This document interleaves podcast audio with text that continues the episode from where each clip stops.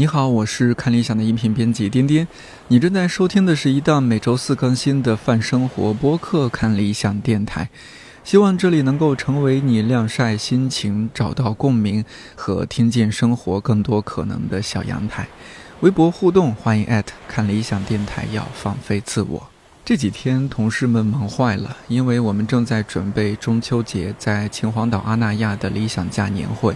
这次线下活动，半个公司的人都会去。你熟悉的天真、猫爷、蓝妹、嘉瑞、糖醋排骨、大老师都在。啊，对了，我也在。二十多个人大中秋的不和家里人团圆，跑去海边做公司的活动，听起来真是很悲惨。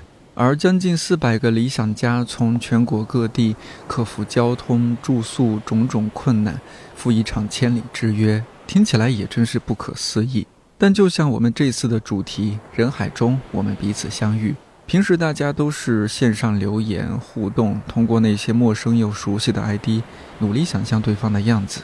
而这一次，我们可以面对面，在人潮中，在大海边，去见那个存在于真实空间的人，这又是多么浪漫！上一次看理想这么多人出动，差不多是一年前。那次人其实更多，几乎所有全职的和实习的同事一起坐飞机到了陕西留坝秋游。虽然路途中加班不可避免，但大家依然玩得很开心。最近刚好是开学季，我想和你分享当初其中一位实习生的故事。他叫星宇，去年本科刚毕业，在音频部实习。那次秋游结束之后，他就回到了校园，去中国传媒大学读研究生。我们当时交流并不算太多，但一直断断续续有联系。他是我认识的年轻朋友当中，对知识、对自我探索和社会探索有着极高热情和自觉的一位。本科的时候去海淀的各种高校蹭课，研究生期间去做安宁疗护的志愿者。甚至在刚刚过去的暑假也完全没闲着，跑到了大西北做田野调查。趁着星宇开学前的周末，我们俩在看理想的录音棚聊了聊。我很好奇，在看理想的实习经历对他有怎样的影响？作为一个中关村联合大学毕业的学生，他都经历了什么？为什么想到去安年疗护做志愿者？做田野调查让星宇感动和心动的又是什么？我们聊了很久，这次的录制我会分上下两期播出。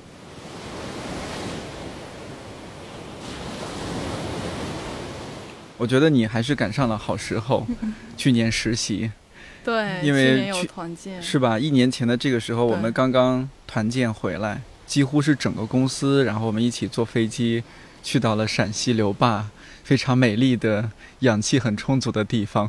其实我。一想到我们去年秋游，最第一个印在我脑海中的场景就是我们大家一起都在那个山上爬。哦，对对对，都那个山长长满了青草，然后所有人基本上是看理想的所有同事，就有一部分同事可能在下面。我还记得天真当时还把那个鞋子脱了，他坐在下面那个小亭子那里，换着脚唱着歌，就感觉。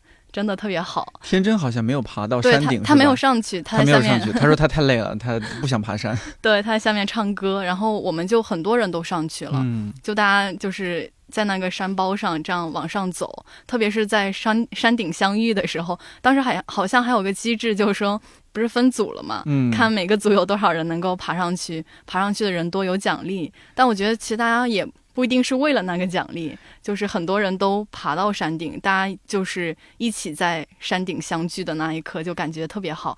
而且就是民宿的，好像还给我们准备了很多水果呀、小点心呀什么的。就那天在山包上吃的那个苹果，觉得特别甜，就就很开心。还有在山包上，就在山顶，我们不是音频部也很多人，就我们几个人都合照了嘛？哦，来回合影，拍了好多照片。当时应该是相遇。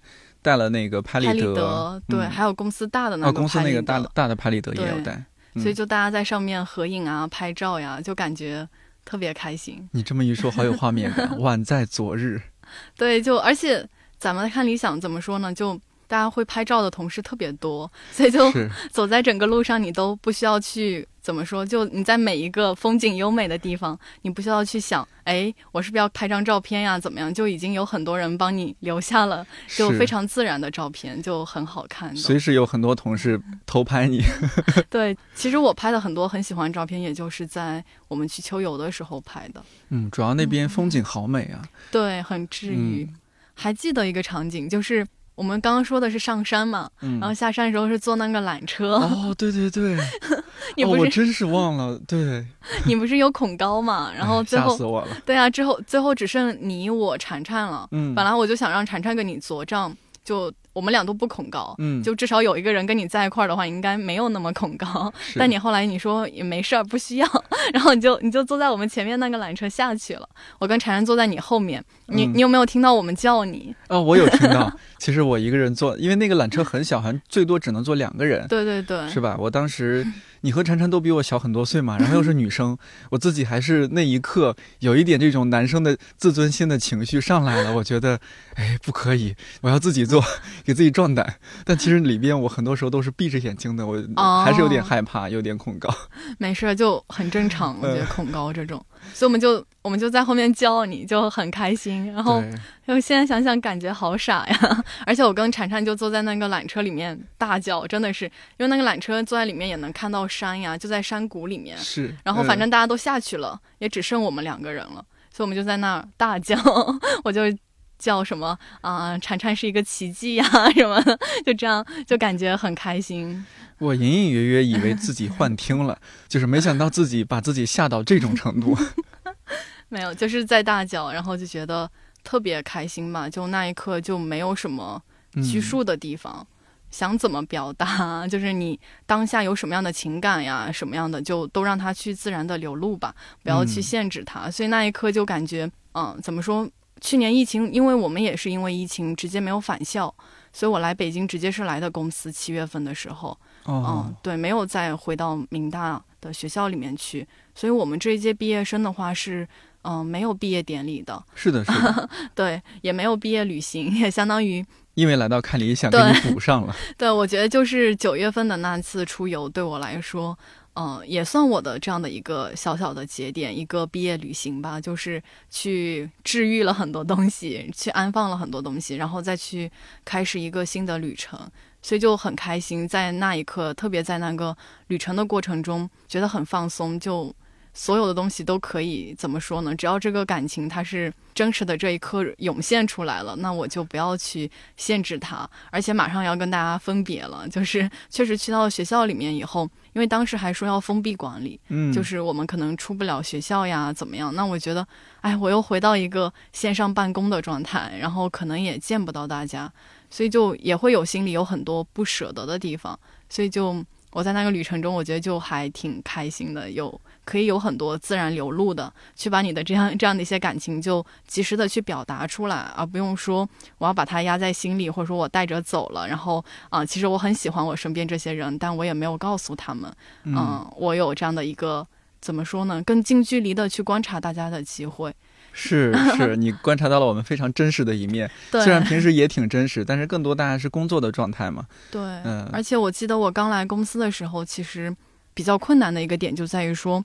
就这个同事关系，我不知道怎么样去相处，因为我之前没有任何的这种工作的经历，也没有其他实习过，对，也没有实习的经历。这是你第一次实习啊？对，看理想是我正式的第一份实习。你本科四年都没有实习过？对，我有一个划水的实习，就是为了啊划一下，然后把这个毕业实习给划过去。那个就是在学校里面就可以做的，所以就是我没有真正的把自己置身在另外一个。不同于学校的环境里面去跟别人一起共事呀、一起工作呀这样的一个状态，我忘了之前是听你说的还是婵婵说的啊？你是本科四年每一年都是年级第一啊，最后也是以年级第一保送的中传。没有没有，是最后的成绩应该算是第一啊啊，前面还是会有浮动，有些浮动，对，但基本都是拿国奖那种是吧？没有拿国奖，没有拿国奖哈。对我的，因为。拿国奖还需要综测，哦，所以不只是你成绩好就可以的，还需要很多活动项的加分呀什么的。但是怎么说呢，我活动也是挺喜欢参与的，但我不喜欢那种很有目的性的参与，就比如说算着分，这个活动可以给我分，那我再去参与它，就不是这样的。就算这个活动给我分，那如果我不喜欢它呢，或者说我对它不感兴趣，可能我也不太去。所以平时我不太会去计算这些东西。所以我我这种人没有 拿国奖的命，就是我没有那样一根弦去计算这些东西。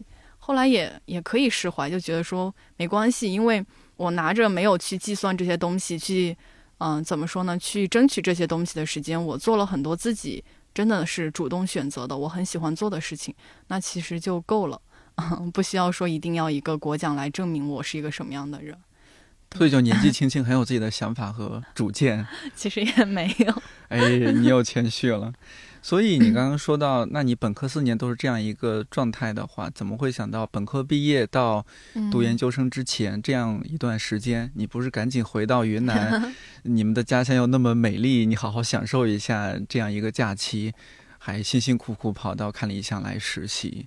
嗯，我记得来看理想的时候是三月底四月初哦，那个时候就来。对，就是那那个时候应该是一开始报名的时候，就是不是有很复杂的一个流程，要笔试呀什么什么的，要面试呀什么的。那那你呃，等会儿这个我们得再往前走一走，就是你之前是怎么样，比如说知道了看理想，然后怎么样关注看理想吗？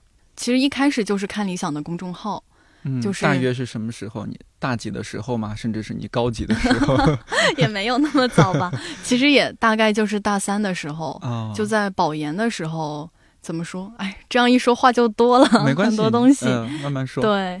就是我保研其实不是很顺利，虽然我的这个成绩看起来还不错，但不是很顺利，因为我偏科很严重，就是嗯，我英语不太好，英语成绩不太好，所以的话，如果是按明大的标准的话，保研都是需要六级成绩的，但是我好像在大二下的十二月份考六级的时候也没复习什么的，本来自己水平就不行，然后还不复习，那不是就作死吗？然后我就去考了，然后。那个时候六级就没有过，那这样的话，其实它会影响到次年的这样的一个保研的进度。嗯，因为你保研的时候需要提交六级成绩，但是我是没有六级成绩的。然后当时特别焦虑，还想过要去考雅思呀什么。但我觉得真的是英语就是我的克星啊，就是你让我去上别的课，上多少节，怎么样，做多难的作业，多辛苦的作业，我都觉得。没所谓，我可以做，但是你让我每天学英语，然后最后要去考英语的这个考试，我会觉得真的是要要我的命一样，所以我就很紧张，一直，所以我保研的这段历程不是很不是很顺利。我是到就是真正保研那一年的六月份才去考了六级考试，之前也试过考雅思，但是这个分都太低了，没什么用，所以就是当时才去考了六级。考完六级之后的话。我就错过了整个的夏令营。夏令营它是在这个暑假的时候就开始的，那你就提交你的材料给你的这样的一些目标的院校去，嗯，去审核，你才有一个复试的资格。但是我没有英语成绩，所以我整个夏天，就整个夏令营的时间，我都是没有参与任何一所学校的面试的。我这个成绩其实感觉就没太有用了，所以后来也是特别焦虑啊、紧张。我整个七月、八月都是在学校里面。复习英语，因为当时就想，如果我实在六级考不过，那我可能考一个雅思，我可能考虑一下出国这样的一条路。嗯嗯，就不管你专业成绩怎么样，如果你没有这个成绩的话，你都是保不了研的，所以有点可能要放弃保研这条路。那当时有一点坎坷，所以就自己每天在学英语啊，就这样，真的是那个时候就是每天都在图书馆的路上。整个暑假。对，整个暑假就是每天很早去图书馆，然后很晚回来。假期学校人也不多吧？嗯，不多。怎么说也不能完全把自己泡在学习里面。我自己不是一个那种特别能只专心的只搞学习的人。其实我还有很多，心也很杂啊。对对对，很多小爱好。对我有很多很很很奇怪的呀，或者是些什么各种各样的兴趣。我觉得看理想这个平台，就是一开始是看公众号嘛，然后里面很多文章，我觉得就是一个是它和社会现实很贴近。也很文艺，我觉得 这个风风向的话，就是能给我很多不同的角度的滋养，或者说也是一种开眼界的过程。嗯，特别是文化领域的一些事情，大家是怎么看、怎么想的？所以我觉得对我来说是一个小小的窗口。嗯，然后后来也是才发现，看理想居然有 A P P，就是 对有 App 就太太牛了。所以后来我也是就下了 App，然后再听一些节目。我这个人是比较靠直觉的，就是哎，就是直觉，非常直观的一种感受。这个东西，这个平台，他们的调性，我喜不喜欢？嗯，就是不是跟我很相符呀？这样有没有一种引力？对，很喜欢。对对对，这样的一种地心引力，在我觉得有，所以就是后来就，所以在假期我写毕业论文快写到尾声的时候，我也在思考，就是说，那。难道我就这样就是写完毕业论文，然后我等待着九月份开学，然后我就继续去读书吗？那其实中间还是有一段，嗯，可以比较自主支配的时间，我可以去干什么呢？所以我就想了，之前我在本科是完全没有实习的经历的，嗯，其实当时没有实习经历也在于说，一个是学校里面的课程还是足够滋养我，就是。而且我可能是从大二下学期开始，我就搞了辆自行车。我不知道当时我怎么想的，就是因为我觉得高校大学对于我们来说。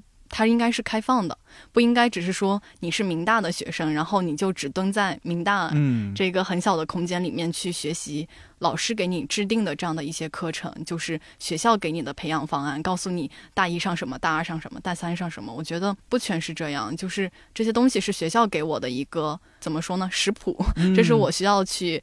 按规定完成的东西，那我去把它完成。但是其实大学课程跟高中不一样，就是你还是会有一些课余的可以自主支配的时间。那我就想说，嗯，还有很多我很感兴趣的课，所以我就会查明大的其他学院的。啊，有没有什么我喜欢的课？包括我觉得明大给我特别好的一个点就是它的地理位置特别好，它在海淀区嘛，在学院路上，是，所以的话再过去就是人大，人大，对，再过去就是北大、清华。然后当时就想说，其实这几所学校，嗯，只要我想去，对，虽然我没考上，但是我觉得说，嗯，课堂应该是开放的，只要我不去扰乱他的课堂秩序，而且我也是很真心的想去听这个课的话。我可以尝试去，所以当时就买了自行车，我就去查各个学校的课表，不管是他们新闻学院呀，还是这个社会学系的一些课，嗯，都查了，列了一个清单，然后我就把自己课排的比较满吧，所以就是会到这些学校去听课。其实我本科。因为也没有考研，所以没有很多这种坐在图书馆里的时间，就只有刚刚跟你提到的那个假期，可能一整个假期都在学我最讨厌的英语。对，就这样。但是其他时间的话，我更多的还是在去其他学校的一个路上，去这个课堂上去听课。就这些课程已经足够滋养我，所以我当时没有这样的一个时间来考虑实习。而且我觉得实习可能对当时的我来说也有一点点早，因为我觉得说，其实学校的这个理论体系又跟一个实践的这个实操体系它是有区别的。其实，在课堂上已经会听到一些声音，就是说，啊，媒体业怎么怎么样，就是，嗯，可能会有一些跟我们之前。报考新闻学专业的时候的一个志向、一个理想是有一些偏差的地方，跟自己想象中，其实当时自己已经意识到自己的这些理想主义和现实它是有一定的这样的一个区隔的状态，所以的话，我当时没有很着急的去进入到媒体的一个实习的环境中，因为我觉得我很怕，就是我去到这样的一个环境里面，我觉得。嗯，怎么说？就是很随机的看到了一些东西，然后我会把这个东西放放大成为这个行业的一个全貌。虽然有一些东西它是有普遍性的、有代表性的，但是如果我就这样，就是在自己的这样的一个图谱不是很清晰的时候，我去抠着一个一些自己觉得很不满呀、很那什么的一些点，然后去把它放大，它其实很容易影响到我对整个行业、对未来的一些判断吧，就是。所以，我有一点就不太想进入这个现实的这个环境，就是这个社会中的这个环境，还是把自己更多的放在学校的这个环境中。就是我去的这些课堂啊，我觉得真的这个足够滋养我。我已经有很多时间，就是那当然足 够滋养。那是什么学校啊？对他们学校都很好，所以就是。啊，我觉得我这这本科四年最开心的事情就是骑着自行车，然后去那个上课的路上，包括在课堂中就听老师讲课，啊，真的有些课你会听到泪流满面，就是很感动，就是特别是我在人大听这个人大的新闻学院特别好，嗯，包括听他们的老师讲那个公共传播呀，还有大众传播理论、传播理论，还有讲那个新闻学理论的这样一些课程，本来理论性的课程你会觉得特别的。抽象、枯燥或者怎么样，但是啊，就特别讲新闻理论的老师，他讲的特别，他之前好像是学哲学的还是什么的，然后他那个逻辑之严密，然后就这样步步推导，然后告诉你这样哇，就觉得叹为观止。就有的课你真的听到会觉得说哇，我真的好感动，好幸运，为什么我此刻坐在这里听这样的课？反正就在这些课上收到了很多的能量，也不想把自己的精力再分散到其他的地方。所以，就之前是一直在各个学校游窜的这个过程中，虽然我不是他们的学生，但是每个学校怎么进去最方便，然后他们每一栋教学楼在哪呀什么的，这些 我都是熟悉了。对我都很清楚。而且有的课程，可能我本科的时候有个状态就叫无知者无畏，嗯，所以就是很多时候去到那些课堂上。我也敢发言，就虽然 虽然我不是他们的学生，但我就是老师提问之后会有一些控场的状态，嗯，就大家可能比较拘束呀，怎么样，或者说可能因为他们有都在玩手机，他们有考评，他们可能会想到自己的成绩啊什么什么的，所以就可能大家发言的比较少吧。那我的话就是，反正我想，哎，来都来了，然后比较难得的机会，所以我有一些问题。嗯，不过也是真的经过自己的思考，我觉得是我的一些困惑的问题，我就会比较主动的提出来，去跟老师去请教一下，这样我觉得也挺好的。反正老师的态度都挺包容的，他们不会觉得说，嗯，你是一个外校的学生，然后这个课堂对于你来说就是要 要把你隔在外面或者怎么样。嗯，没有，就是很多老师他们的一个态度都是非常开放、非常包容，包括一些学习资料啊什么的，老师也都是可以共享给给我的，我就觉得。特别感恩这件事情。当时他们知道你不是本校的，而是外校的嘛？一些对知道，因为我我会跟老师打招呼，我也会嗯跟老师请求一下，比如说对我第一节课去，我会跟老师说啊，我是来旁听的学生。那老师这个 如果座位够坐的话，我可不可以听这个课？然后一般老师都还是挺欢迎的，所以就很开心。应该现在遇到这样的学生，老师绝大多数老师都会很开心，觉得这样很难得。可能主要是自己的学校，嗯，跟这些更好的学校比起来，还是有一定的差距的。所以的话，你很珍惜他们的那个课堂，是自己的课堂。本来我们学校的老师也讲的挺好的，也挺珍惜的。但是就是你在去到这些课堂里面，你会发现他们开的课更多，就是这个角度呀，各个方向的课都很更多，而且也很前沿。然后自己去听的话会。特别珍惜，有时候也会，之前也会想说，哎呀，这么好的课，他们为什么不珍惜？为什么？为什么不提问？对，我刚来北京工作的时候，因为我工作地点离北大特别近，啊，然后我也恰好认识了一些北大的朋友，正好还是北大新传的，然后就跟着他们去上新传的课，啊，哎，其实这么多年过去，有具体哪个老师，包括老师讲的怎么样，我还真是有点忘了。但是当时坐在那个里边，那个感觉和你应该是类似的，因为你观察周围会觉得有些人没有好认真在听课。啊天哪，你们都来北大了，怎么不认真听课啊？但可能他们有自己的一些 其他的选择。其实是，主要是自己这样再上去看，会觉得很珍惜。是，但其实也可以从同学身上学到很多东西，比如说北大新闻学院的课，嗯，就胡勇老师他当时上了一个互联网思维的一个课。然后他其实那个课程的形式就很新，对我来说是很新奇的，是辩论式的，就他会给论题，然后嗯，大家虽然也是分了组，但是呃，下一节课把这个论题呈现出来的时候，就不同组的同学会站起来去辩论，说他们的一个观点是怎么样，然后就觉得好激烈。然后他们这种课程好像也不只是对新闻学院的学生开，也会有一些其他学院的学生在选这样的一些课，也在上这样的一些课，所以他们会把自己的什么经济学的思维呀。还有些什么政治学的这样的一些思维都带入进来，带着自己的一个学科背景去自己的一个视角去谈论这些问题，哇，当时就感觉大开眼界吧？对，很激烈，然后就很很开心。其实你看到同学们的那种状态，这种很自由的在交流这些问题的时候，都会觉得。备受振奋，备受鼓舞。就是虽然你没有在这个 啊一种学术的鼓舞，对，虽然你没有真的在跟他们辩论，但是你跟着他们的一个思维在这样活动，这样在这样的去感受这种碰撞的时候，也是特别激励到我，很开心。所以就是其实我在蹭课的过程中也遇到了很多很怎么说志同道合的一些朋友。嗯，虽然有时候我有点社恐，但可能有点看不出来，就看人吧。所以。其实我去蹭过刘宇老师的课，哦，你去蹭 就去清华是吧？对，之前还没有来这个看理想之前，嗯，因为刘宇老师的书之前我是在高中时候就看过，嗯，特别喜欢，然后就就觉得哎呀，我的精神导师就是刘宇老师，然后所以我当时虽然我嗯对政治学呀什么的不是很敏感，嗯，然后也没有那么强的好奇心，可能自己有一些政治上的这种怎么说无意识状态吧，然后。但是我还是觉得，哎呀，我都来北京了，然后刘宇老师就在离我不远的地方。那其实如果有可能的话，我也想去听听他的课。当时就托清华的同学，嗯，给我查课表啥的，反正就厚着脸皮就请请一些同学帮助我，然后查了课表，查到刘老师的课，也去蹭了他的课。他的课应该人很多吧？就一个大的那个阶梯教室。哦，大阶梯教室对，然后坐的很满。他是给那个大一的同学上，就清华设置特别好的一个点就是，好像他们大一进去是上那种社科类的通识课，嗯，对，就会有政治学的呀，然后什么，反正就新闻传播的也会有，社会学的各个学科的通识课都在，法律啊什么这些，对，法律的、法学的，然后让学生们都可以接触到。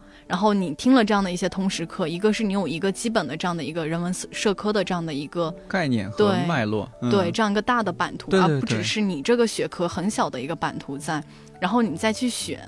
就在这样的一个大的版图里面，你更倾向于哪一个？你更喜欢哪一个？所以就是我当时就好羡慕那些大一的同学，然后我就跟他们一起上课。嗯，其实也有很多人去旁听刘老师的课，好像还有一些青年教师呀什么的，就都是从郊区很远的地方，然后大清早坐着车过来。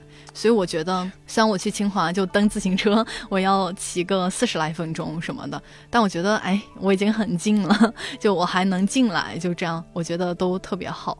但现在疫情就让我们完全进不去了。是啊，所以就我很 有点大言不惭的说自己是一个什么啊，联合大学的学生。之前不是有海边联合大学？对对对，中关村联合大学。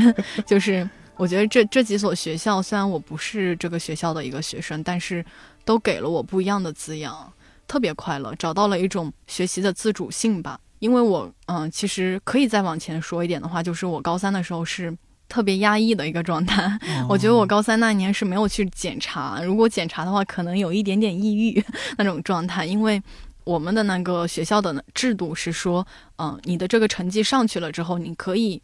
滚动制的去进入到提高班，就是火箭班这样的一个班级，就是全年级文科最好的一个班。嗯，那我可能是高二的时候找到了自己的一些学文科的一些很大的一个兴趣，所以就是有自主权、自主性的时候，特别是我还很看老师，就老师我很喜欢，那这门课我一定能学好。但如果老师我不太喜欢，就那我可能就一般般那种状态，所以就特别感性的一个人。那我高二的班主任也是，嗯，跟我。特别聊得来，她是一个大姐姐，也是刚来就带我们，然后特别理解我们学生，就是那种亦师亦友的感觉，所以我也受到了她的很多的启发呀、鼓励呀。呃，我高二的成绩就在往上走，但是你说之前是一个可能全年级一千二百个学生，我可能是高一的时候考八九百名的一个人，对，然后就是这样。我爸当时，当时教导主任还说九百名之后要请家长开会，我爸就一直特别紧张，他就很怕把他给叫去了啊。所幸那一次就八百多名，没有九百名，所以就没有叫他。所以我高一是一个。从小县城考到了这样的一个市里的最好的中学里面，但是是一个不适应，然后也是找不到自己学习方向的一个人。包括理工科、理科的东西，我可能理科思维不是太好，所以不太会学。然后就有一点，反正我高一不太行。然后但我高二有一点开窍了，然后再慢慢的往上走，所以我成绩后来在高三的时候可以到了一个可以进入提高班的水平，所以我就。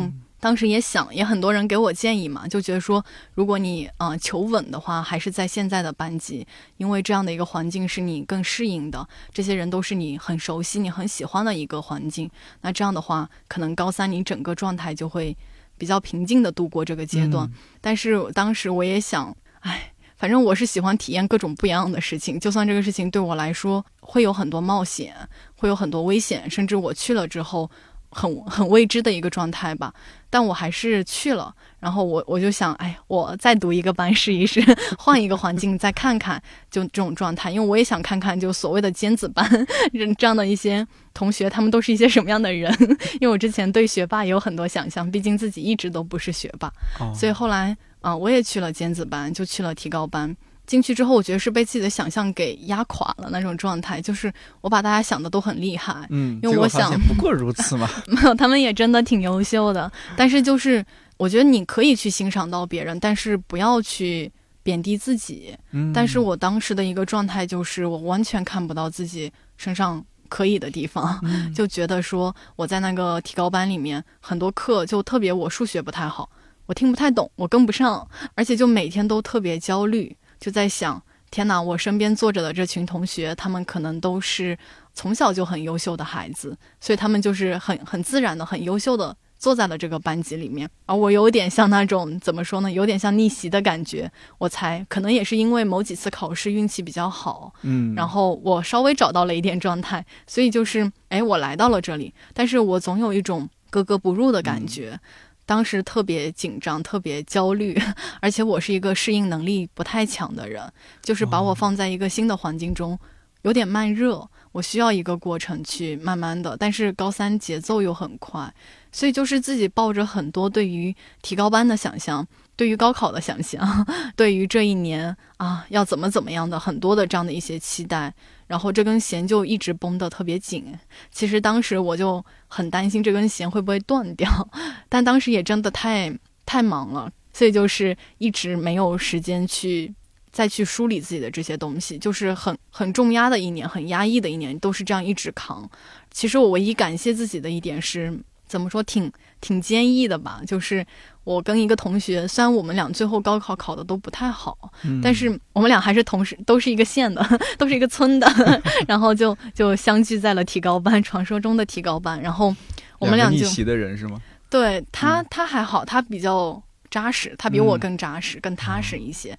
那我去了之后，就是因为每天都心很慌，所以只有办法通过一种。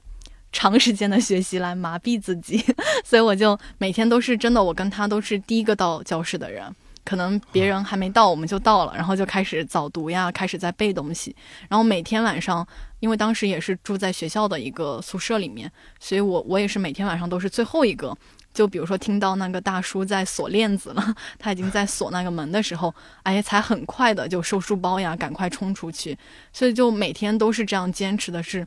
最早来最晚走的人，就是通过这样一种努力的表象吧，就是给自己这样的一颗很脆弱的心，就是一点点支撑，告诉自己说，哎，虽然我哪里哪里不如人，但其实我还是可以努力的，就至少我还是可以有这样的一个持久努力的状态在。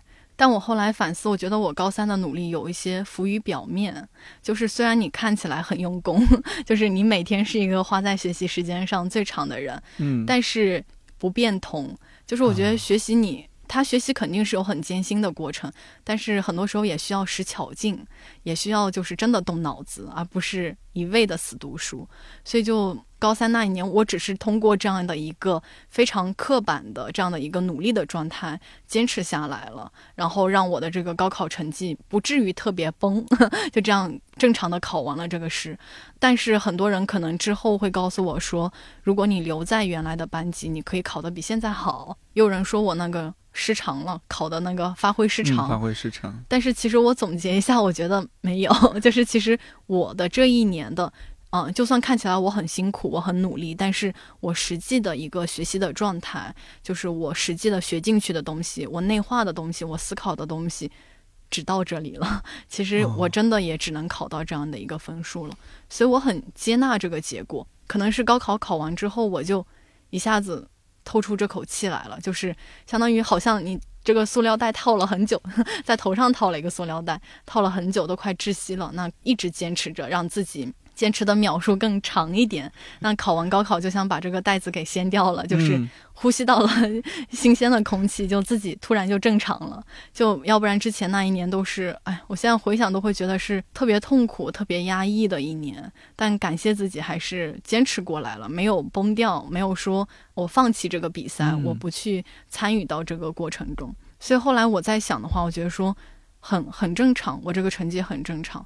包括后来我也觉得说。我一点都不后悔我去提高班，就虽然我可能可以考得更好那样个状态，但是嗯，我经历了这个过程，比较好的是我还是挺过来了。然后在这个经历的过程中，虽然自己很难受，也有一些受伤吧什么的，但是你自己走出来之后，就觉得说这个阶段对我来说很宝贵。就是我反思了到底什么样的学习，什么样的一个学习状态才是我更想要的一个学习状态。包括我也反思，为什么我高二能学好，我高三就学不好了呢？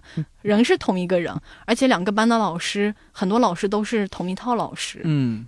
很多同学也都是熟悉的同学，那为什么你在高三就学不好，在高二就能学好呢？就我感觉可能高三就是目的性太强了，就一直想着，而且当时这个新闻理想 冉冉升起，然后就特别想考复旦大学，我觉得复旦大学特别好 什么的，然后就就每天进门都盯着复旦大学那个，就心里默念加油加油那种状态，但是就自己把这个目标放得过大，然后其实你对过程有一种。忽视，而且就是像刚刚跟您讲的，就是在过程中，虽然你很努力，看上去很努力，但是我觉得说这个努力有没有效，而这个努力到底是不是真的带着你自己的这样的一个很强的主动性在学习这些知识，其实没有，所以我我能接受这样的一个成绩，所以后来我拿到那个民大的这个通知书的时候，我很接纳。其实当时报志愿的时候，我高中的班主任还说了一句话，他说：“哎，林心瑜这个。”中央民族大学，北京末流九八五，你要去吗？然后，当时当着全班同学的面呀，就本来我就考的没人家好，对吧？然后就我这样的成绩在班里都很靠后了吗？嗯，中下，中下呀，因为毕竟是提高班，确实很厉害。那你们班最厉害的应该就是清华北大，对，北大的同学就坐在我前面，然后就就感觉，那我那我确实只有考这个成绩啊，你你。你让我去哪呢？我也去不了呀。所以我当时啊，同学都还说你上去那个表情好坚决呀，好毅然，好坚决。所以我就把这个通知书拿下来，我就说，我说，我就这个录取志愿单拿下来，我就跟老师说，我就是要报名的。而且当时我想的比较清楚的是，我就要学新闻。如果我学不了新闻，可能我会复读。就是我就看最后，因为我所有的这个学校我都算了，我都是把新闻学院报在第一。那如果我当时的就一根筋，如果我上不了新闻学院，那我就复读。所以当时我也没有去冲刺呀什么的，我报名的，我就想着我算了，那我基本上运气好的话，我可以上新闻学院，比较把稳的一个状态。所以我就这样，哎，我被第一志愿第一专业录取了，所以我就很开心啊，我就觉得说没所谓，人家有清华北大，但是。明大也不错，对，明大也不错，而且我其实我是在用我高二、高三的状态来对比，就是说，如果你真正的自己的实力没有到这个水平，然后把我放在人大，把我放在北大这样的学校，可能我也会。对，而且可能我会再再度过我高三这样的一个状态，就可能还是老是会怀疑自己，老是觉得哎，身边这群人跟我不一样啊，他们都是比我优秀的人，你就看不到自己了。所以我就觉得说没有关系，就适合我自己的就是最好的。所以我就反思了这个学习的状态。我去到明大之后，其实我本科四年就有一点 如获新生的感觉，一个是离开家乡嘛，就是离得好远啊。对，离得好远，而且就过去的就都过去吧，然后就把所有的东西都放在当下，然后去放在未来。你过去的发生在你身上的所有的事情，其实虽然那些事情塑造了你，但是因为这样的一个地理的距离呀什么的，你觉得也可以做一些切断，有一些东西或者也可以暂时放在一边，不用去那么纠结自己的这样的一个身份上的呀，或者说曾经的一个状态上的东西。无所谓，我觉得说只要适合我自己的，而且每一片土地，我觉得说当下只要你珍惜它，它对你来说就是有意义的。要不然 你说给我一片清华的土地，嗯，那我我不适合呢。其实我在那里我也长不好，所以的话，我我觉得明大其实给了我一个真的是恰到好处的，就刚刚好的这样的一片成长的空间。我也在那里就遇到了，真的是我觉得我人生中非常重要的一些老师呀、一些同学呀、同伴、好朋友，都是在明大收获的。所以我就现在我没有这种名校之见，所以我就觉得说，嗯，很多学校固然好，但是还是要看对于你来说最适合你的那个环境是什么。就是，所以就是在我高考之后去到大学之后，有了这样一个转转换的思维，而。且我觉得说我要更自主的去把握我的学习和生活，所以我就。挺开心的，我在明大就想做什么做什么，就除了刚跟你说，比如说学校的课程，那我觉得说，那我还是要好好学习的，毕竟 我我还是抱着这样的一个新闻理想、新闻志愿来到了这样的一个学校，也刚刚好在自己最想在的一个学院里面学习，那我要去珍惜这样的一个学习的机会，所以那些课程我也蛮认真在上的。那到大二之后就会有一些闲暇的时间，我就在想，哎，虽然没考上，但其他学校对我来说。啊，也是开放的。我觉得真正的大学应该是开放的，是不应该是封闭的。就是说，对于不是这个你的学生名单之外的人，有一种排除。其实我真的觉得很好的大学，或者说真正的大师，很好的老师，其实他们也确实是这样的。他们是以一种很开放、很包容的姿态，就也在接纳我们这样的一些外校的学生。包括就是我在课堂上遇到的一些同学，我也觉得他们是。非常的友善吧，就是因为他人家也知道你是来学习，你也没有什么其他的目的。就我的目的很单纯，其实我也不是为了跟老师建立什么连接呀，也不是，我就是这个课我想好好上，所以我会每一次上课我都赶紧骑着我的自行车来。有次有个老师还说：“哎呀，本科的就他本校的同学可能赶不到，你们就赶到了。”我当时还有个舍友，他跟我一块儿去的，所以就特别开心这一段。旅程就是感觉被接纳，然后也在这个过程中被滋养到，就是有一片自己小小的土地。所以就是在这样的一个探索的过程中，包括虽然我没有去社会里面 进入社会来实习，但是也在学校里面有一些实践的这样的一个活动。比如说大一的时候就在做那个志愿者，就是 其实我我后来跟安宁结缘，我觉得也跟我之前的这样的经历是有关系的，就是。嗯，之前在做志愿者的时候，是哪方面的志愿者？在大一的时候，可以简单说说。嗯，就是团委，其实是团委，他会有那种 志愿者分会。对，那这样个志愿者分会的话，他是负责来组织学院的志愿活动的。嗯，那当时，嗯，我是第一年是干事嘛，然后后来就当了会长，然后就这样，我们就在这样一个志愿的这样的一个组织里面去。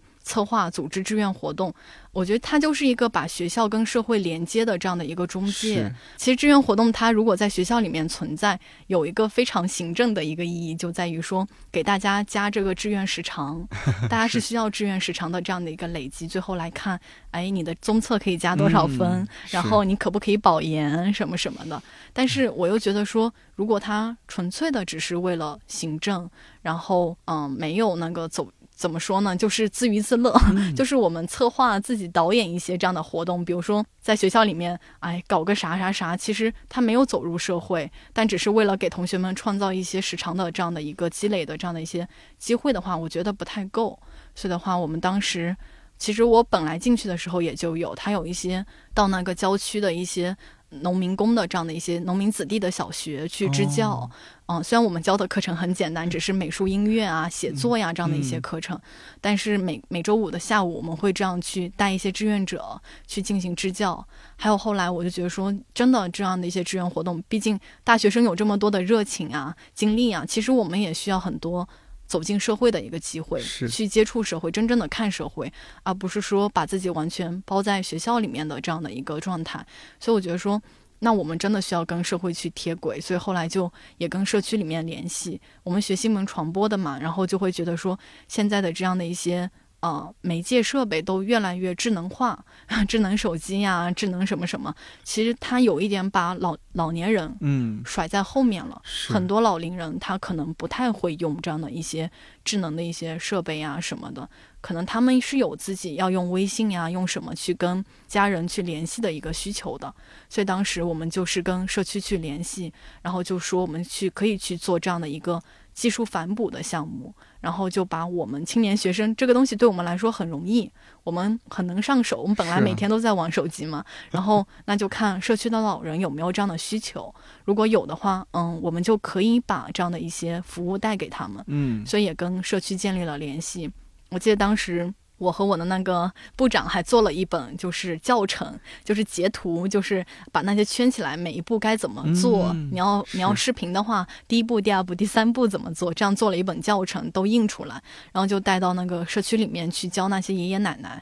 然后也是感觉在这个过程中，你就真的可以体会到自己生自己的这种价值感吧。就是 你的这些东西，虽然这些东西对你来说是习以为常的，但是可以惠及到身边的一些人，所以就当时也做了这样的一些助老的活动。还有当时跟那个中国扶贫基金会合作，做了一个垃圾投进去这样的一个项目，就是说我们可以把寝室里面一些可回收的垃圾就不要。乱扔，不要直接扔了，就纸板呀、塑料瓶呀什么的，我们把它给收集起来。当时是搞了一个全校的比赛，尤其是比哪个寝室收的多，然后就真的感觉都是大学生，大家都特别，特别有热情，我们就。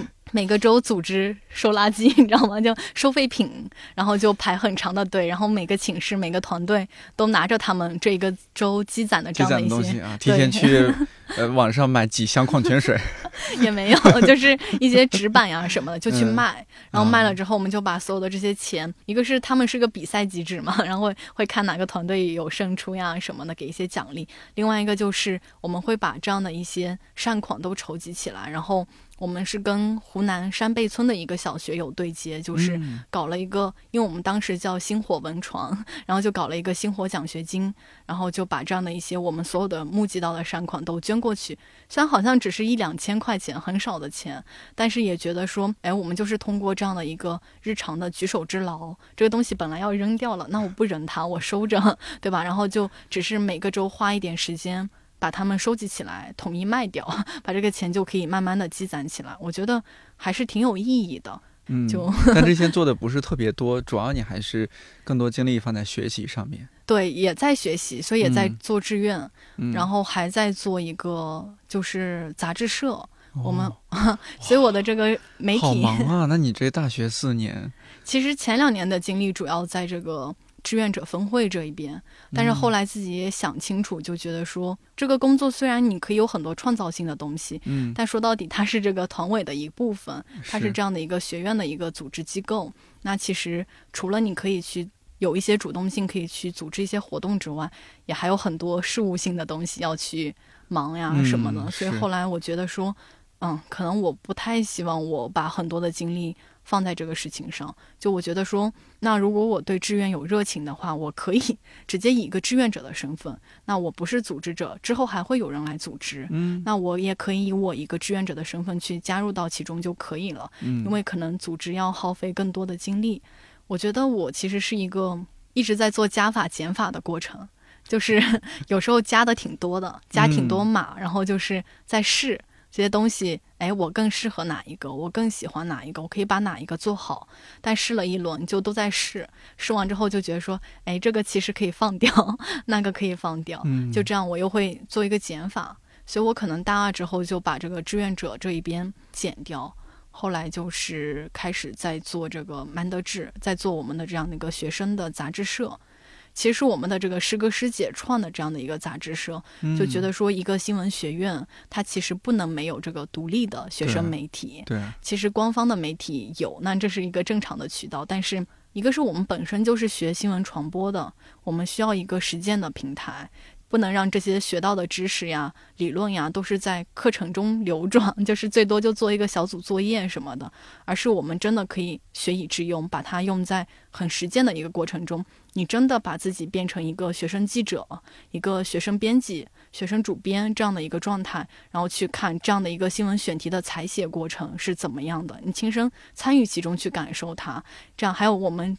一本杂志是怎么样做出来的？这样去感受它，所以我觉得这个东西对我来说也啊也有很多滋养，就是在这个过程很锻炼的，肯定对。所以就是虽然没有实习，但还是挺挺丰富的，挺快乐的。你这么说下来，我觉得其实你 非常充分的利用了大学校园里边的种种的一些给你提供的平台。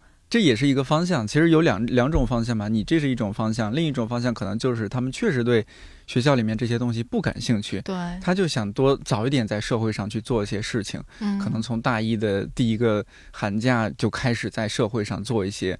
什么样的事情？我觉得这只是不同的选择。对，这是大家不同的判断和选择，倒也无可厚非。而且也看一个机缘，就是你可以遇到什么样的事情，可以遇到什么样的机会。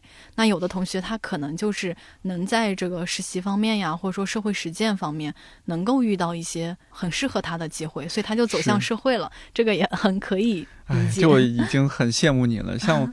像我们学校，因为是它是一个新校区，我们当时它又在一个比较偏僻的郊外，周围就是。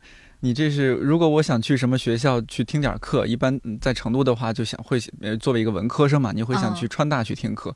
川大当时离我们巨远，就我们当时也没有地铁，你只能是坐校车先到老校区，然后再从老校区转车再去川大，单程就得至少一小时十分钟到一小时一一个半小时这样子。嗯，呃，或者说包括你说实习，我们附近实习，我跟你说，我们的学长怎么实习？去附近的欢乐谷、星巴克打工。对，这种 社会实践的方式。对，当时当然有这个，有有种种限制嘛，有这个城市它的一些局限性，没有那么多合适的企业。嗯，呃，有你自己专业方面的一些局限性。是日语是吗？哦，对啊，就是你日语你也 虽然说成都当时也有一些日企，但是。嗯，也你没有那么多那么合适的，你不可能一个大一的学生你就去给人家做翻译，你能力也达不到。其实当时你大一做实习，不太会想到去做翻译这些事情。嗯，但总之就是机会太少了。所以后来我来到北京，看到一些年轻朋友，他们大一就对大一就比如说 他 BAT 这样的公司去实习，我觉得好羡慕啊。嗯，当然你这种情况也是一种，也是让我羡慕的。所以当时很珍惜这样的一些机会。那我们，所以我们说到，就是你到看理想，是因为看理想发了一些招聘帖嘛，说招实习生或者怎么样，你有看到然后再过来吗？对我其实那段时间就有在关注，就是我会去搜，就是你们之前什么时候招的实习，那是不是快招了呀 什么的？包括我也会看你们之前的一些实习的要求，嗯，其实已经在做一种匹配，就看我能不能符合啊什么的。但其实我之前完全没有剪过音频，我是在那个作业里面。就是笔试题里面，就是每个人都要剪个音频交上来嘛。嗯，我是那一次第一次自己剪音频，我是找 B 站上的视频学的。现学的呀？对，蒙混过关。哦，那以至于我上班第一天，DY 发现我是把那个音轨，我把它切碎了，特别碎，像剪视频一样。那你剪得很累。对，我剪成了一段一段的，所以我当时没有学过，但是我就其他条件匹配了一下，然后我觉得说。我很喜欢这个平台，然后想想没关系啊，就算没试上也没关系，但是我试试呗。其实也没有投其他简历，不是为了找实习，不是为了说想有一段实习的经历，而是为了看见理想 才来看理想，而是真的就在那一个恰好的时段，我觉得看理想，嗯，我想来，所以我也看到那个招聘，就是刚刚好，就离他那个截止日期还有几天吧，嗯，已经发了快一个月了，那我觉得说。那我试试呗，就这样就来了。其实也没有很多，就是说前期的什么什么很多考虑怎么样，就是机缘巧合。对，然后再加上自己也一直有关注嘛，想来嘛。对，嗯，D Y 没有一拍大腿，觉得哎呀，这让这个人蒙混过关了。他没有没有说没有和你说过这样的话，说哎你怎么原来这个都不会剪。没有，我觉得他特别耐心，他还跟我说很正常，你知道吗？就我就觉得，哎呀，就是他说你是不是之前剪视频剪的有点多，然后所以就是。嗯，没有这样的一个音频的这样的一个操作的经验。嗯，对我就觉得，哎呀，他说的好对，就是好能理解人。而且，当时我是远程办公的，就四月份最开始，对我剪的很那什么的时候，其实也是远程，他没有直接看到我的那个工程文件，所以就是我只有跟跟他说我是用这个方法剪的，所以很慢，然后很难操作，我控制不好老师的那个说话之间的间隙，因为我都是剪开调的。然后他后来就。跟我说不要这样剪，然后他给我做了八九张图片，都是从。第一步就是匹配响度开始，然后到后面就是每一步怎么样去剪，他就把那个截图下来，然后给我用红色的框框圈起来，在旁边写字，告诉我怎么操作。所以我觉得就是，其实我剪音频的话，就 DY 是我的老师，就是这有点像什么？有点像你当初做志愿者给老人去做那样的图解，对对对，是吧？是一样的图。九零年的老年人。中老年人 DY DY 给你反哺回来了，对他给我，其实他他是他教会我怎么剪音频的，包括后来来到公司还是会有一些问题不太会操作，就是比如说咚咚咚的声音该怎么去呀？好像那个就是后来就是香香教我，小香就对小香香玉就会教我怎么做，所以就感觉是大家一直在教我怎么做，大家都很 nice，对，就是怎么会有这么耐心的人？我就觉得。特别好。对，我觉得我也在这儿也说一下，因为我们音频部招实习生可能会是一个长期的一个状态，就隔阵子就会招实习生嘛。嗯嗯，因为有实习生他会开学了呀，或者种种原因他就离开了。呃，虽然说我们在公众号上会发出来有很具体的一些基础的要求，但如果说大家就想要来到看理想实习的朋友，看到这些要求，觉得自己没有那么符合。也不要因此打退堂鼓，非得说那带我再准备三年再来，可以，没必要，对，没必要这样子。一方面是我觉得可以像你那样迅速的去学习，如果真的很优秀的话，其实这些东西也没有那么复杂，你网上有很多视频资源去。快速的学习一下，这是一方面；另一方面的话，我觉得也不妨坦诚一些，就在你继续你投你的简历，然后在简历里面说明说，我确实没有具备这样方面一些能力，但是我具备哎其他其他方面一些能力，我觉得这也是很重要的一些能力和基础，呃，或许可以给我一个机会。呃，这样的话或许也会增加你就通过筛选的几率。嗯，啊，这样子我提醒一下大家，因为我发现有些朋友就会因为觉得啊，我不会剪这个，我不会弄那个，那我就不要了吧，我再准备三年两年 再来，也没必要这样子，大胆一些，勇敢一些。对，不要自我设限。嗯，其实有时候还是可以的，只要觉得说自己这样。怎么说呢？还是有很多地方是相相互契合，是很匹配的。那其实可以来试一试。我和大家说，我这个音频剪辑，也就是顶多是大学大学广播台积累了一点点基础而已。很多其实真的是在看理想工作的过程当中，大家彼此学习，就遇到问题那就上网搜，哎，这个问题怎么去处理？这个技术问题怎么办？其实就是这样子的，呃，不是说你什么东西都准备好了，然后就直接过来可以上手，不完全是。啊，如果是都准备好来，直接来更好。对对对，嗯，在职场上也还是可以。嗯，我觉得一个像样的公司，有良心的公司，你应该是要给到员工一些他学习成长的时间的。我觉得看理想就有这个，有一些包容度吧，要有一些包容度，要看到这个人的闪光点，他的潜力。嗯嗯。感谢公司没有开除我，没有 pass 我。我我刚刚还听到，就小马一直在担心。对对对，小马在前面一期电台里面就很担心，哦，要被开除了怎么办？好可爱。那说说你来到看理想之后，你参与了哪几档音频节目吧？嗯，其实我也这一块不是特别了解。嗯，一开始的话是跟着 DY 在剪杨照老师的节目。然后后来的话，就是接到了刘宇老师的节目。哦，刘宇，原来刘宇老师的节目是你有参与啊？就是比较政治学。对，就是我应该算是音频编辑。哦。当时是嗯，丫丫姐主要在和我一起搭档，然后她会负责一些文案上的更多的文稿上的一些。审核呀，就是编辑的这样的一个工作。对，那我的话主要是音频的这个编辑，后期剪辑 啊。对，哦，所以 刘宇老师的节目你一定是听过的，而且不止一次，而且你听过原版，我们听到的都是被剪辑掉的版本。对。但是其实刘宇老师很顺畅，嗯就那个过程。那当然，我在剪的过程中还听到他家小狗叫什么名字，我就把它嗯自己记在了心里。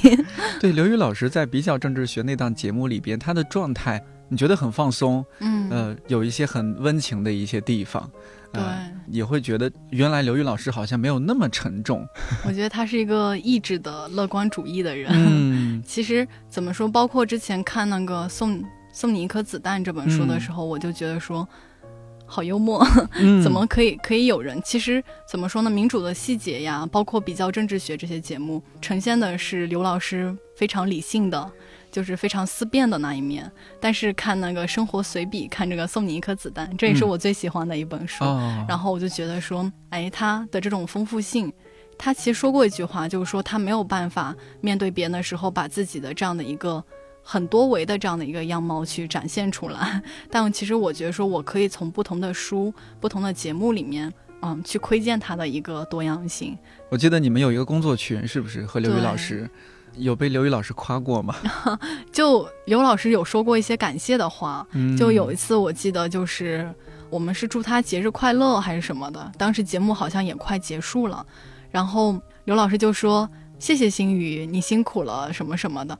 啊，我当时就好激动，我们我从来没有想过，就是说刘老师能记住我的名字，虽然虽然也有备注啊什么的，就是或或者说他会直接这样叫我，因为其实我们在群里面的一个嗯对接工作的对接的话，其实更多的如果说是节目内容上的一些对接，更多是丫丫姐。在跟刘老师对接，或者说是 DY 在跟刘老师对接。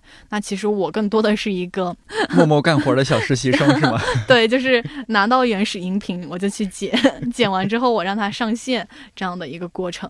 所以的话，就是跟刘老师的这种工作对接其实不是很多，不是很多哦。对，就是可能更多时候是在群里面看着看着，然后或者说有一些需要补录的地方呀什么的，我会直接和刘老师讲，就是让他录一下这样。只有这样的一些沟通，所以就其他的沟通其实很少。我我就相当于真的是一个默默在后面 小透明一样的感觉，对，干活。但是那天刘老师就说：“哎，他说谢谢星宇的时候，我特别感动。我就觉得说，刘老师，你还记得我去上过你的课吗？他应该不记得我上过他的课，但我就觉得特别开心，真的有一种追星成功的感觉。虽然可能很多时候。”不能有太多的这样的一种心态，但是我就觉得说，那这样的一个工作能够很大家很信任、很放心的交到我手里，那我就很尽力的去完成它，努力完成它，应该应该就可以，也没有想很多。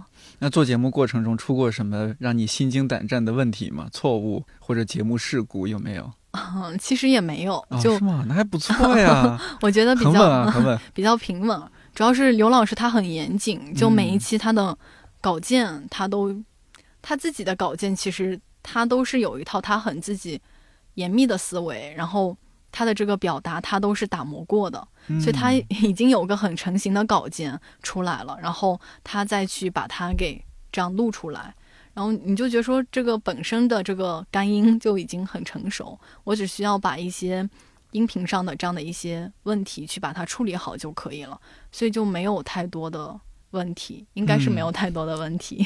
现在不记得，如果有大的问题，我应该会记得。嗯，当时只有觉得，好像是因为刘老师政治的话题比较敏感，而且涉及到一些大家观念不同，有很多观念之争，是，所以就有的时候可能。啊，听众的留言里面会有一些 那什么的，所以就有一段时间好像吵得特别激烈，就像我们这个节目可能都快很危险的样子。这个还好，主要这个事情对我来说当时有点难度，因为我我真的把握不好。到底你别说，你别说你把握不好，我到现在都把握不好，你知道吗？我都不知道这个事儿，这个词它是个敏感词，对，是吧？很多东西是。我们猜不到，但是呢，哎，人家也不明说，是吧？对，所以就很难。这个对我来说有一些难度。对，这个是不只是对你，这个是对所有的内容创作者或者说内容的就做内容的人吧。嗯嗯，都是一个难关。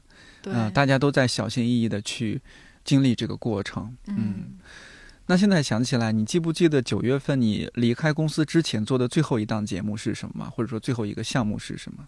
嗯，其实当时我去学校还有在做节目哦。当时哦，对对对，是的哈，不是不是，就刘宇老师那个节目，其实你一边读研一边也还在剪。对，因为我就想把这个节目给更完，我不舍得让出去，其实，所以的话有点小私心。对对对，所以的话，我也是在读研的时候，可能这个节目大概更到十一月初吧。嗯，差不多。对，所以这个节目是我一直在更，我觉得。登 DY 也很，我觉得 DY 也很理解我，因为当时刚开始去去读研的时候，千头万绪，就是很多学习上的事情，嗯，所以他也很理解我。后来就只让我每周只剪两期刘老师的节目，所以我这个时间上还可以安排好。我记得 晚上中场上课比较久，可能就上到九十点钟，然后下课再再还回回寝室再剪音频啊什么的，就这样把它给剪完了。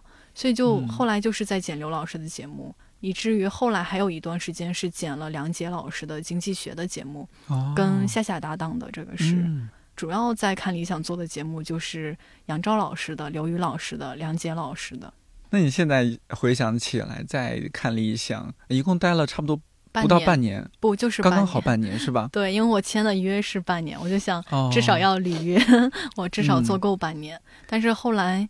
其实也也有考虑过要长期实习，就是比如说我也只负责一档节目，那我就长期的剪下去。但是后来这个学业上实在是没有办法平衡，嗯，所以就暂停了。你去了中传那边是学什么样的专业方向啊？我我有你可能和我说过，我有点忘了。嗯，学传播学哦，传播学。不要问我传播学是什么，对我这个概念太大了，我可能说不清楚。哦，传播学有更更细的一个研究方向吗？作为研究生，研究生是有的，然后而且中传分的特别细，是吧？哦，对，当然了，中国传媒大学他就干这个的。对我的话是嗯，传播理论与历史，它是比较学理的这样的一个方向。所以可能跟大家觉得说，哎，你中传的学生，你是不是播音主持很行？看我这个口音也不太行。然后再看什么，就是我们是一个传播研究院，它在中传其实是一个相对边缘的学院。对，它是一个后来建立的这样的一个比较学理性的这样的一个学院。因为作为一个高校，它还是要去发展自己的这个学术方面，对学术化、学术研究，对这个方向的。你说说你的研究生生活吧，高中生生活也说了，本科生活也说了，该到研究生了。本科好像说太多。今天是星鱼的似水流年。天哪，我就是话很多。没关系啊，说一说。嗯，其实研究生的话，其实我们学硕是三年。但是大家就是基本上在第一年要把所有的课上完，虽然学分不是很多，也就二十七个学分左右，就十几门课，但是这样分开来上的话，也也挺多的，而且就会很明显的感受到一种课程难度的提升，就是你在本科的时候。本科我学的是新闻，那采写编评社它比较实操，嗯，就是只有部分的理论课程。当时虽然也学过传播理论，但是没有很深入。但我我这个研究生我选的是传播学，其实。相当于虽然还在一个学科体系里面，但还是换了一个专业方向。那传播学的话，我们就在研一把所有的课给上完了。那课就就过去这一年是吧？对，我还留了一门公选，就是我们，但我的同学大部分都把所有的课给上完了。啊，你没有没有上公选，要留出时间做节目吗？对，所以我就就研一这一年主要是在上课，课程很多，嗯，而且疫情改变了 我们的这个学习的方式，就是。之前我跟你说，我可以到其他学校去听课，嗯，但现在疫情便捷的地方在于说，啊，他把所有的很多的课程、很多的讲座搬到了线上。虽然我现在已经没有办法再过去听课了，太远了。对，而且中传周围也没有啥学校，是吧？对，有北二外。哦，北二外，对对对对。不好意思，如果北二外的朋友听到，不要打我。我这个我记得，我记得，我记得。嗯，所以就不太方便过去，而且疫情也让他们封闭起来了。嗯。但是又在线上开了这样的一个渠道。嗯。嗯，很多学校他们也会把他们的讲座呀、读书会呀都放到这样的一个呃线上公开的这样的一个方式。没错。所以的话，我就。有很多机会，就是在自己的课程之外，也可以听到很多其他的感兴趣的。就这个是，但其实有时候会觉得，怎么说呢？时间被压缩了。就是你有这么多的可以选择的东西的时候，但你的精力是有限的，你的时间是有限的。就比如说，你只有一个周六的下午呀，但是这个下午可能会有很多个讲座，你听谁呢？怎么样呢？对，就。有时候就会有选择的困难。你看哪个没有回放就去听哪个，有回放的就之后之后再听。但一般录了像或者怎么样也不会看回放的。哦，就是没有时间，真的很多时候就感觉刷刷刷就过去了。是是，就是其实研一这一年主要就是在。上课。对在上课 然后在做一些志愿活动。又做哦 对对对因为那会儿你也说到安宁粮户的志愿活动在做志愿嗯。然后不是下学期你也给我推荐了可以剪音频吗？然后说啊。对对对。对对对对然后也在也在尝试在剪播客的音频就是上学期把刘宇老师的节目更完然后下学期我给你那个揽了个活儿是吧？对。没事儿在这儿可以宣传一下是我们我们的好朋友好汉啊，他他不是去新周刊了，然后做了一档播客叫硬核读书会，是吧？呃，然后呢，他这个没有那么多时间剪辑，然后我推荐了星鱼。如果有硬核读书会这档播客的听友在听我们这期节目的话，哎，你再去注意一下，硬核读书会的很多期都是星鱼来剪辑的，是吧？对，嗯，剪剪了几期，而且都是内容质量很高，是吧？对，其实一开始就是接到这个的时候。不知道该怎么，就是因为总觉得它跟剪节目又是不一样的。嗯，就播客它的这个聊聊天啊什么的，流动性更强。是的。而且不同的音轨嘛，就是很多时候，其实我我觉得我是在剪播客的过程中重新领悟了音频编辑。怎么说呢？在慢慢的进入对这个东西的思考，其实没有那么深入，只是说自己是比较呃，在一个学习的状态吧，就是 DY 领进门，那就是他教我怎么剪，那我就是按着这样的一套流程，每一档节目质量达标，这样就上线了，这样去。但是在播客的过程中，每一期又是不同的嘉宾，然后都是不同的人在聊不同的话题，怎么样去把它剪？我就开始再重新的思考这个。音频编辑的身份，就是我觉得这个，其实怎么说呢？本来我刚去中传的时候有点自闭，就本来 对，就是啊。为什么自闭呢？嗯，就是我有种被流放了的感觉。就是之前我在明大，可能说是有一个自己非常舒适、非常温暖的一个小圈子，嗯，有个舒适圈。对，就是老师呀，还有包括我的学长学姐呀、同学呀。就大家都可以非常，真的是相互支持的、相互启发的去讨论很多，嗯，学术上的问题。他们给了我很多学术的启蒙。但是我慢慢的在离开这样的一个圈子，然后到一个新的这样的一个场域里面去。然后之前可能还会有一个偏见，就觉得说中传的这个学术，可能因为之前也去领略过很多学校的课堂，是曾经沧海，对，可能会觉得会有一点点差距。其实是一种想象，我觉得就一种偏见。嗯，我带着这种偏见进入到了中创，包括我，其实我去中创是一种保研之后就怎么说没有选择的选择。其实我就只保上，还还有点无奈是吗？你不去，我去，我替你去。也没有，就是只保上了中创，所以我只能去中传。哎呀，什么叫只保上了中传？我要是保中传，我也很开心的，好吗？对，就就其实是一种。我跟你说了，我适应能力很差嘛，所以又是一个本来又带了偏见，而且带了我其实这种相当于来看理想是这种小小的进入到了社会里面，然后又把自己重新再回到学校的一个状态。一开始有点恍惚，就是因为已经没有那个学习的状态了，就是所以是在不断的找状态，而且是一个慢慢的在远离自己的一个舒适圈的过程，所以就是会有很多不适应的地方，有很多想象吧，就觉得这学校哪不好哪不好，中传同学听了要打我，但是就是后来就慢慢的就是我觉得我。唯一的一点好处，可能其他的那什么都不是很明显，但我比较喜欢反思我自己，就是我就老想自己这个这个这个什么什么。那我去了之后，后来一开始真的不适应，就挺沉闷的，而且可能我在看理想是那种比较比较外向的性格，但我去了中传，我有点自闭，嗯，就是包括我刚开始去。我就晚了几天，就是是所有事情都慢一拍，而且我有一种主动把自己边缘化的感觉。可能我觉得我本科就是，我觉得自己是一个既得利益者，你知道吗？就是自己太受到就是老师们的关注，然后受到一些重视，嗯嗯，然后自己其实一直能够去有很多的机会去参与到很多的事情上。那后来的话，我觉得说。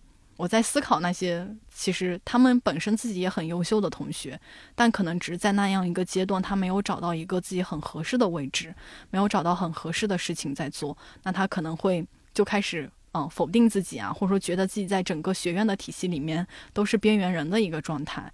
那我去到中传之后，其实我是有点想主动的去体验到底边缘是怎么样一种状态。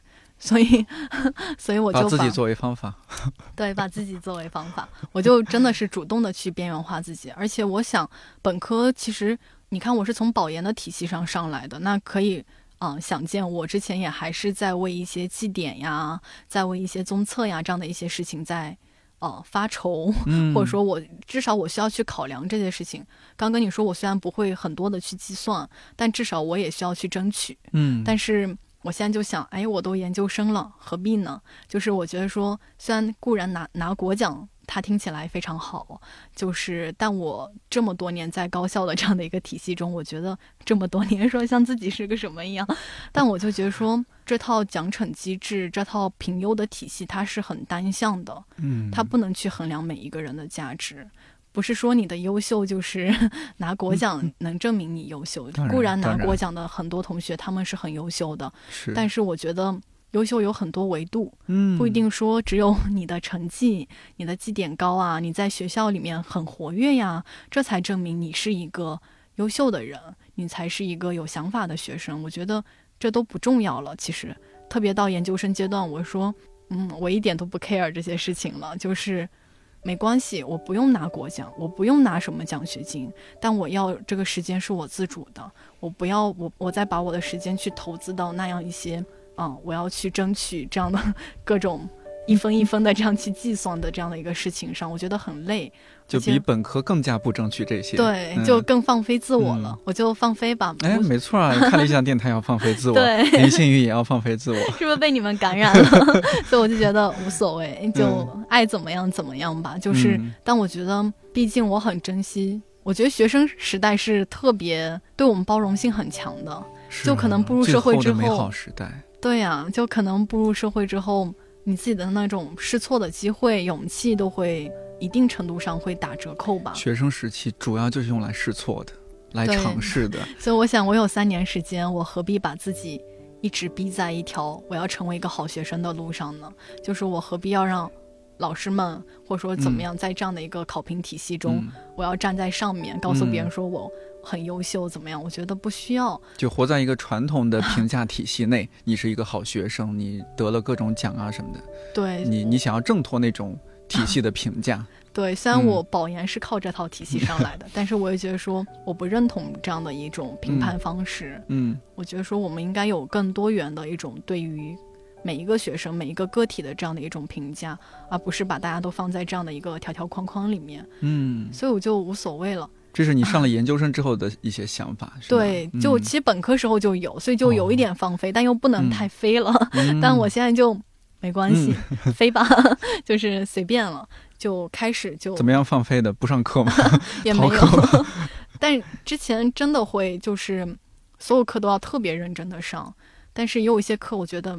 没必要了，嗯，能逃就逃一些，也不逃，就是坐在最后一排，嗯，看书，或者实在困就睡觉，就这样一个状态。但是真的有的上的特别好的课，我也会就是很认真的去听，很认真的去跟老师请教问题。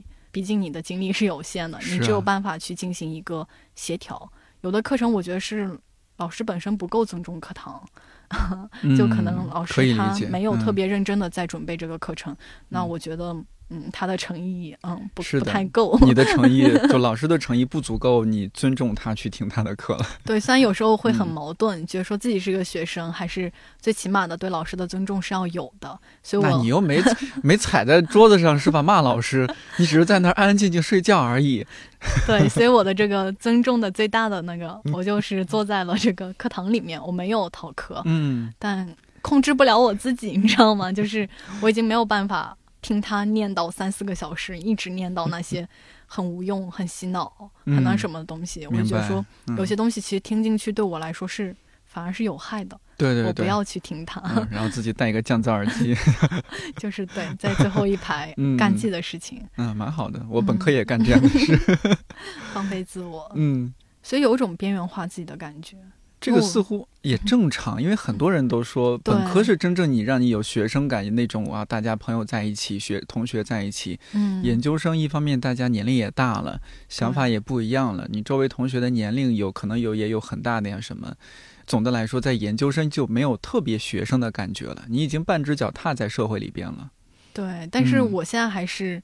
一个是半只脚，反正已经从看理想就踏出来了。是啊，你鞋垫都落在这儿了。鞋垫都落这儿了，今天回来捡鞋垫。对，然后，然后就感觉，但我也很珍惜自己的学生的身份，要要珍惜。对，所以就是，也是像之前一样，就是继续选择我要去上哪些课。有哪些课？能不能大致说一下？啊，我就觉得很滋养我的一些课，一个是。我们学校特别牛的一位老师陈卫星老师，他讲的这个媒介学的课程，因为媒介学它是法国的德布雷这样去创创建的一个学科，嗯，然后就是媒介学的话，它其实是法国的这样的一个。主要是考虑一个思想观念是怎么样通过一个实际的物质载体或者说社会组织的方式成为一个现实的。其实老师造诣很高，他的学养很高，就他的课很多时候我们听不懂，你知道吗？就是而且中传的课他是一上就上三个来小时，很吃力。嗯，就听到后面觉得哇，真的是对我的这种学习能力、知识能力的一种挑战，所以就很很吃力。但这个课对我来说真的很有开拓，就是老特别老师身上那种为学治学的精神，还有就是一些传播政治经济学的课程，还有就是文化研究的课程。包括我导师的这个媒介伦理的课程，嗯，它是采取一种讨论，也是有点像辩论的形式，所以就让大家畅所欲言嘛。然后我也是比较积极，我可能就是在有些事情上很消极，在有些事情上比较积极，选择性积极，对，选择性积极，就这样的一些课程，我觉得对我来说有很多开拓吧。因为我脱离校园还是有很久了，就是你在校园里面学到这些，林老师上线给我 传授传授，好不好？天哪，我都学的一知半解。没事，你就一知半解，一知半解状态，它也是一种过程嘛，没关系的。就是有一些转向，就比如说非常明显的就是，我传播学同学会不会说这个人不太懂，还在这说，就是身体转向。身体转向，对，因为之前的传播的话，因为嗯，很开始关注传播，可能更多的是通过这种中介，就比如说广播电视，嗯，其实人的身体是被跟这个信息传播的过程是分离的，嗯，更多的是关注到了这样的一些媒介，他们在传递什么样的内容，啊，就是视频啊、音频，就是说媒介形式。对，就是他们的这个讯息，他们其实更多的时候就是是通过什么样的媒介呈现出来的这样的一个渠道，更关注内容上的东西。但是其实很重要的就是人是这样的一个传播的主体。那不管我们做什么样的传播，就算我们是通过一个音频的形式来播放我们的节目，但都离不开今天我们俩必须身体在场的坐在这儿，我们俩必须要要来这样聊，才会有后面的一些。后续的这样的一个传播去延展开来，嗯，所以的话就是身体它是传播非常核心的一个维度。我对这句话理解就是说，你像一档节目，固然啊，我们今天的收音的设备，包括我们上线的平台，它的技术支持都很重要。但是什么样的人在做这档节目？这档节目说什么话？两个人、三个人、四个人在一起聊天的状态怎么样？这个也是非常核心的。对，也离不开这样的一些非常。现场的，我们需要身体在场的一些东西，而且很多时候，你看，我们已经有这么多设备了，但是其实是我们身体在跟他们互动，然后才产生了这样的一些信息，这样的一些信息才能传播出去。那其实最主体的这样的一个发源点，这是很重要的，对，是我们的身体。但是在以往的传播中，更关注内容，所以就忽视了这样的一个主体的一个存在，那如果身体的存在。那如果重视这个身体的存在，他怎么重视呢？就是会去关注到身体在场的问题。现在的很多传播不都是远距离的传播了吗？新媒体啊，新媒介的一个传播，但是他会去关注到，哎，身体在场对于我们之间的交流到底重不重要呢？那其实它是一个 非常重要的、不可或缺的因素，而且它也有点面向未来吧。就是现在有很在讲什么人工智能呀什么的，那其实人体也是我们的这样的一些科技发展的一个怎么说呢？标本 就是很多东西，我们的人工智能要怎么样去发展？它其实是从人体身上找到奥妙、找到启发的。所以的话，还有就是会去研究人机互动。那人的身体和机器的这样的一个身体是什么样的一个关系呢？就很有意思。那如果这么说，我觉得会不会它也不是说那么新的一个理论？就像我们会对那些呃小时候啊看央视的主持人，为什么会对赵忠祥老师的《动物世界》他的那个声音、他的台词那么印象深刻？嗯，或者说对白岩松也好、柴静也好、水均益也好等等的几位，对呃印象这么深刻，就是因为人格化的人格化的他的身体，对这个是他最初的这个地方是吧？其实我觉得身体、人体、人是最重要的媒介，就不管我们做。什么样的传播，嗯，就是人是最重要的媒介。不管我们有什么样的一些技术手段也好，但是离不开人的存在。你说看理想电台，如果没有颠颠的话，对，没有你的身体的话，就是很多东西其实会发生很大的变化。比如说，我经常会在我呃看理想电台的评论区看到大家说，哦，这期呃好温暖，好治愈，或者说听到颠颠的声音好温暖。其实我有时候不太能理解哈，那是不是就是你刚刚说的那种？也许我自己在这儿做节目的状态，我的声音，我的一些情绪的流动，给了他那样的感觉。对，这是可以传达出去的。虽然是对，这就是说通过我的身体是一个媒介了。对，你的身体就是非常重要的一个媒介哦，所以我得多琢磨琢磨，我这媒介还可以怎么样做得更好一些。其实身体传播方面，身体转向它不只是传播学的转向，就整个社科，就这些年都有很多的转向，就是它其实是一个大的。潮流里面的一个转向，所以就是只是传播学也从其中嗯挤纳到了这样的一些智慧，所以就很重要。那像播音主持系不是他们会念什么“八百标兵奔北坡”，这是一个最基础的对自己身体这种媒介的训练。训练能不能这样理解？可以这样理解哦，就这个意思就很重要。你说我们传播很多东西，就像刚刚说的，重要的不只是我们在用的设备。其实最重要的人是你，对，最重要的人是设备面前的人。对对对，嗯，还有一个方向，你刚刚说，嗯，我就再说一个方向，不然不然我话太多，嗯，就物质性的转向。什么性？物质性的转向。物质性的转向。对，就是之前可能也是说传播的时候只重内容，嗯，就比如说这个电视它播了什么节目呀，这个节目对受众产生了什么样的效果，产生了什么样的影响，主要是研究这样的东西。但是电视机这样的一个机器被忽视了，就是这样的一个载体，就是什么东西是什么渠道、什么媒介让这样的一个信息传播出去的。就可能这样的一个媒介物本身会受到忽视，而且这个媒介物它本身的一些物质特性，其实影响了信息传播的方式。我当时也也是用物质性这个理论去解释了我重庆火锅的那个论文。我就说，火锅的物质性就在于说，你看大锅，一个大锅在这里，我们是一个同锅共食的状态，然后所有的菜在这个锅里面去融合，那我们所有人都是一起去夹这个锅里面的菜，那就是有一种。同吃一锅菜 就是一伙人的感觉。道长说过，火锅是最极致的团圆。啊，这句话说的真好，拿来用。对，咱们就用这句话。嗯，对，就是其实这个媒介物它本身的很多形态就影响了它传播的方式，包括它传递的信息，它会给我们一种。融聚感会给我们一种融合在一块儿的感觉，嗯，更更亲近的感觉。你说我都给你加菜了，对吧？我们都吃一锅的菜了，对，我都给你加菜了。你中有我，我中有你。对对对，就是这样的一种很亲近的感觉。包括我做田野调研的时候，就重庆人他们说不一定会跟那种不太熟的人去吃火锅。其实吃火锅一般是。啊，好友，的人才对你愿意跟他吃那么久，愿意跟他在一起吃同一锅东西，这样就是而且很豪爽的。你就你看吃火锅，很多时候不是溅的整个桌桌子，就他那种餐桌礼仪可能都不是那么不那么讲究的，对，不讲究。但是你跟谁能不讲究呢？其实就是这个媒介本身的一些形态会影响到人的这种感觉。包括重庆火锅，它有那个九宫格。嗯，九宫格它其实原本发明是因为大家不是拼桌，是拼锅，就是人太多了，那地位场地有限，所以我们就一起吃一锅东西。那 这一格是你的，这一格是我的，就你不要加我的，我不要加你的。但其实都在一个锅里。对，它下面是通着的，其实就都在一个锅里。但其实这样就是虽然。它既是区隔，我觉得也是一种连接。就有时候还是会放错了嘛，还是会加错了，怎么样？它也会影响到就是这两个人的一种感觉。虽然如果我们俩是陌生人，我们俩一起在吃一个九宫格的火锅，虽然各煮各的，但也会有种嗯我们在吃同一锅东西这样的一种从锅端就已经把我们连接在一起的感觉。所以就物质性很重要，就是。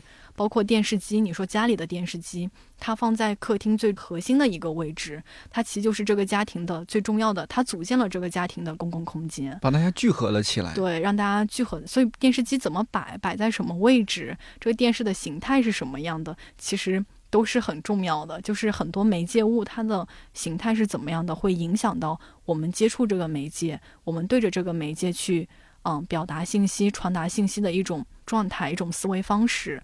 你看，音频跟视频就是不一样的，所以就是不同的这样的一种媒介载体，不同的传播形式，它会影响到传播内容的一种呈现的方式。领导不知道有没有听这期节目？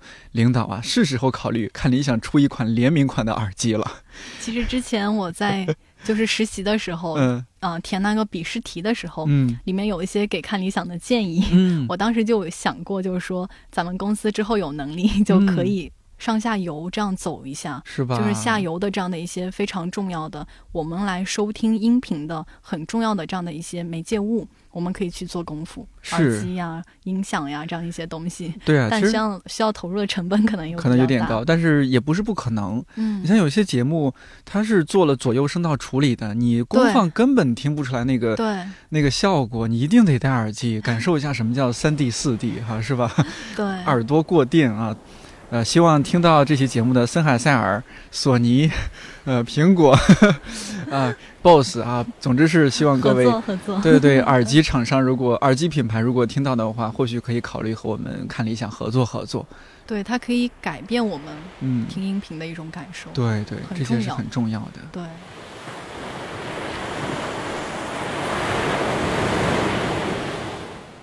不知道你的感受如何？在我心中，星宇真算得上是一个理想青年了。星宇的故事，我们下期继续。而明天，也就是九月十七号星期五，我负责的另一档播客节目《理想青年》将迎来一位非常重要、非常不得了的嘉宾，他就是八十五岁的白先勇。具体内容，明天可以在看理想 APP 上免费订阅收听。这里先帮白老师打个广告。九月二十一号，第十一届北京国际电影节就要开幕了。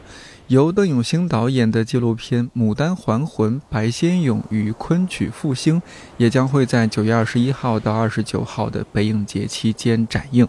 我听说之前在上海国际电影节就一票难求，所以感兴趣的朋友记得早点去北影节的独家售票平台猫眼上抢票。最后，提前祝你中秋节快乐，中秋假期快乐。看理想电台，我是颠颠，祝你早安、午安、晚安，我们下周四再见。